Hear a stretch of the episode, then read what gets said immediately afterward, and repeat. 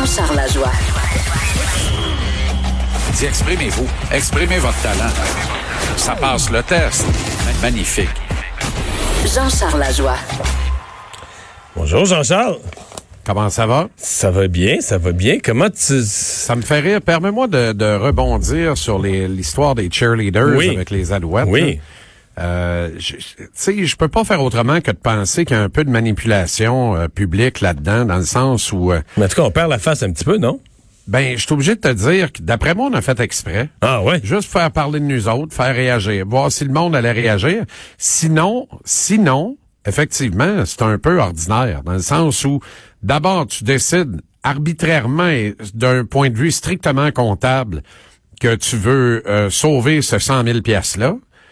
Et là, après trois jours de petites protestations, il y en a eu, là, mais rien pour... euh, eh bien là, tu vires de bord, tu vires capot, puis tu ramènes les cheerleaders. La conclusion est positive. Là. Je suis content. Au bout du compte, je suis content.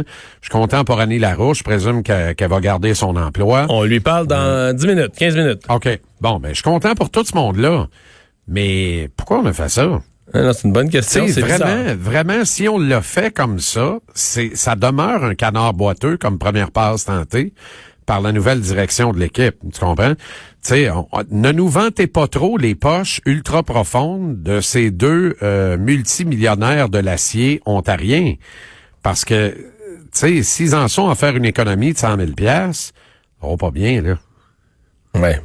Mais moi, c'est quand tu fais- Moi, c'était ma fais- première réaction. Écoute, ils Ben font pas les voyages avec l'équipe, hein? Donc, ils, ils, ils sont pas payés pour les entraînements. Donc, ils ont Non. une petite... la- la- la- Annie Larouche m'a parlé l'autre jour, elle dit, on peut pas appeler ça une paye, on parle d'un dédommagement. Mettons que c'est une petite paye pour... Ouais. C'est quoi, c'est huit matchs à domicile par année? Je pense que c'est à peu près 50 pièces par match. Il y en a neuf en saison, il y en a toujours au moins Non. un pré-saison. Ouais. Fait que c'est établi sur à Mais- peu près mais Jean-Charles- 10 matchs, 10, 12 matchs. Ça, c'est du change, là. Ben oui, ça n'a pas de bon sens. C'est des petits montants, Sauf euh, mettons, mais un il costume. faut, Puis faut quand même...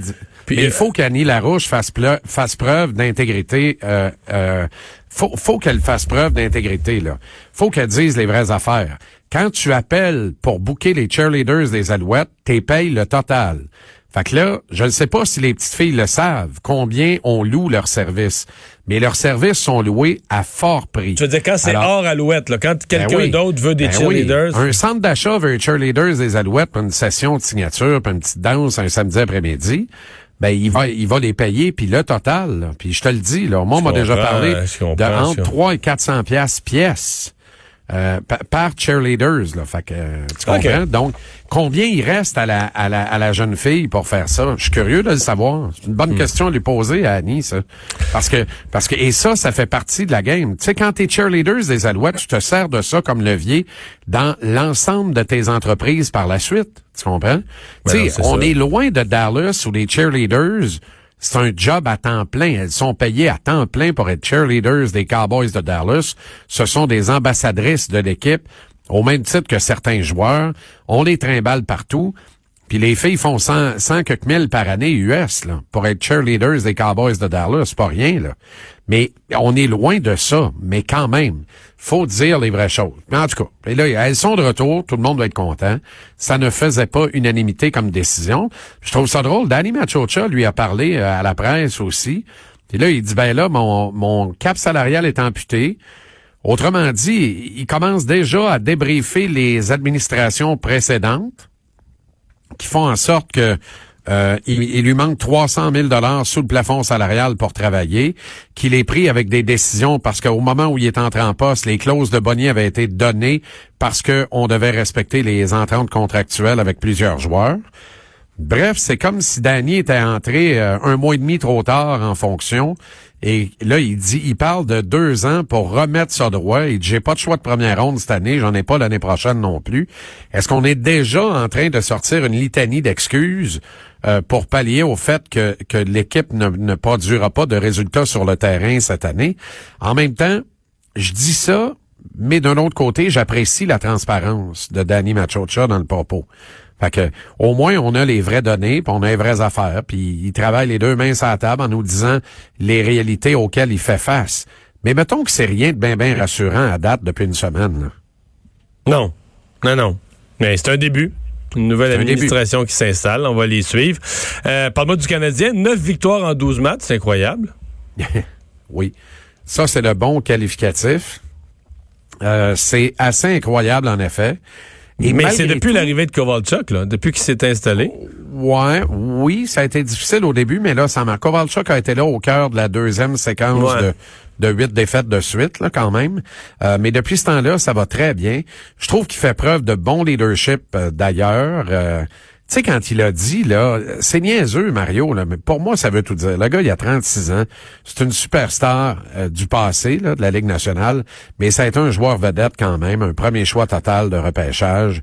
Et quand il dit, il dit, depuis que je suis arrivé ici, que Drouin a l'air prêt, j'ai hâte de le voir jouer, moi. Euh, Drouin a joué le match suivant, là. Tu comprends? À un moment donné, si Kovalchuk dit ça, là, Drouin se sent bien petit dans son attel au poignet. tu comprends? tu comprends ce que je veux dire? Quand un tu dis, OK, mais m'a joué la prochaine. T'as fermes-tu ta boîte, toi?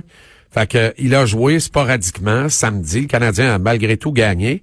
Sporadiquement, donc. Mais c'est encore lui qui a compté le but. C'est encore lui qui a compté le but en prolongation. Euh, Kovalchuk, oui. Oui, oui. Et, et parce que même Claude Julien lui avait pratiquement tiré Drouin sous l'autobus en disant, à un moment donné, la décision revient aux joueurs. Nous autres, euh, c'est comme si Claude Julien avait dit, nous autres, de ce qu'on a comme rapport médical, il serait prêt, il pourrait jouer. C'est à lui de décider s'il veut jouer ou pas maintenant. Fait que, tu sais, et et ça, ça s'inscrit, là. Ça, c'est une autre affaire. Et pendant ce temps-là, on s'amourache de Kovalchuk. J'ai juste envie de dire aux partisans du Canadien, il y a toujours bien des maudites raisons pour lesquelles les Kings de Los Angeles lui ont demandé de quitter, de sortir des cadres de l'équipe à l'automne, de ne même plus s'entraîner avec l'équipe. Puis à un moment donné, on a tout simplement racheté le contrat en disant, t'es libre comme l'air, sac-moi ton camp, arrange ça comme tu veux, tu joueras plus ici. Alors, mais là, ça marche bien ici, puis Kovalchuk se responsabilise, c'est pris en main, il a l'air heureux, il est souriant, il fait sa propre campagne de promotion, c'est vraiment formidable. Tout ça est formidable. C'est une raison pour le signer pour deux ou trois ans, comme je vois sur la toile, qu'il y a certaines euh, euh, tendances là à dire faut le garder ici, il est heureux, faut le garder ici. Voyons, on n'est pas là, c'est pas pas les loisirs Saint-Eusèbe là, c'est pas parce qu'il nous fait de l'œil, c'est pas parce qu'il est beau et qu'il est bon qu'il faut lui donner un contrat de deux ans ou trois ans à 4 4,5 millions par année. Êtes-vous tombé sa tête? Mais on est tellement en panne de super-héros, puis en même temps, c'est tellement ça le petit Québec, Mario, parce que Kovalchuk à 700 000, là, tout le monde a le goût d'y passer 5 piastres puis s'achète un café comme s'il en avait besoin.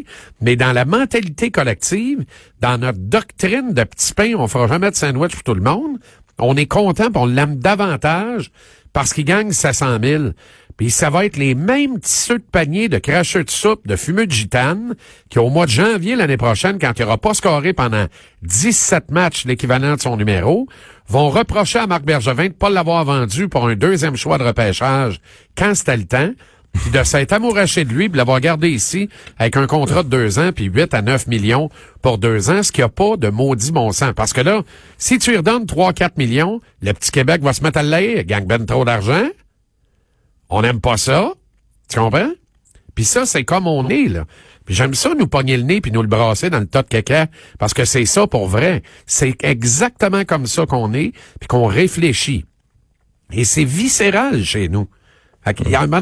On peut-tu gérer ça comme du monde? On a acheté un gars gratis. On l'a ramassé, en fait, au recyclage. Et on peut en obtenir un choix de deuxième tour. Puis tu sais quoi? Si tout ne tourne pas bien, on le ramènera cet été. On le ramènera cet été. Contrat d'un an à fois. S'il est si heureux ici, là, il va y aller un an à fois. Moi, je m'embarquerai pas pour plus que ça. Il y a 36 ans, je vois le vert. Mais on est tellement en panne de super-héros. Un moment donné, là, un coffret de Marvel, ça vous tente pas pour vous calmer?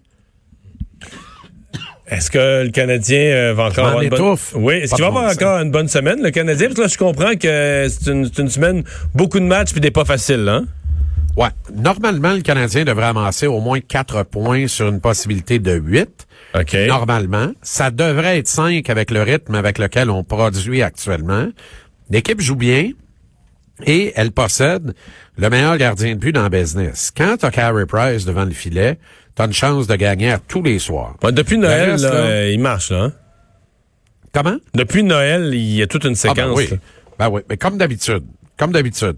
Mais l'ennui, il faudrait qu'on lui rappelle qu'il joue pas dans une ligue à 60 matchs par année, commence en décembre. là. Tu comprends? Fait que, et ça, il a passé la trentaine. Va falloir que le garçon se mette dans la tête de s'entraîner plus fortement l'été, ce qu'il ne fait pas. Il remise le stock dans le garage, puis il touche pas, il veut rien savoir. Il va à pêche. Mais quand t'as passé, ouais, mais quand t'as passé la trentaine, là, au moins l'été prochain, Carrie, là, recommence à patiner trois fois par semaine au mois d'août. Tu sais, juste ça. Juste pour retrouver tes repères, tes aises. Il te reste un stretch de quoi? 5-6 ans là à ta carrière. C'est vite passé. Puis ça va te permettre d'engranger plus de victoires, puis peut-être de permettre à, no- à ton équipe d'entrer en série. Parce que Price en a perdu des matchs à lui seul cette année, là, mal- malheureusement.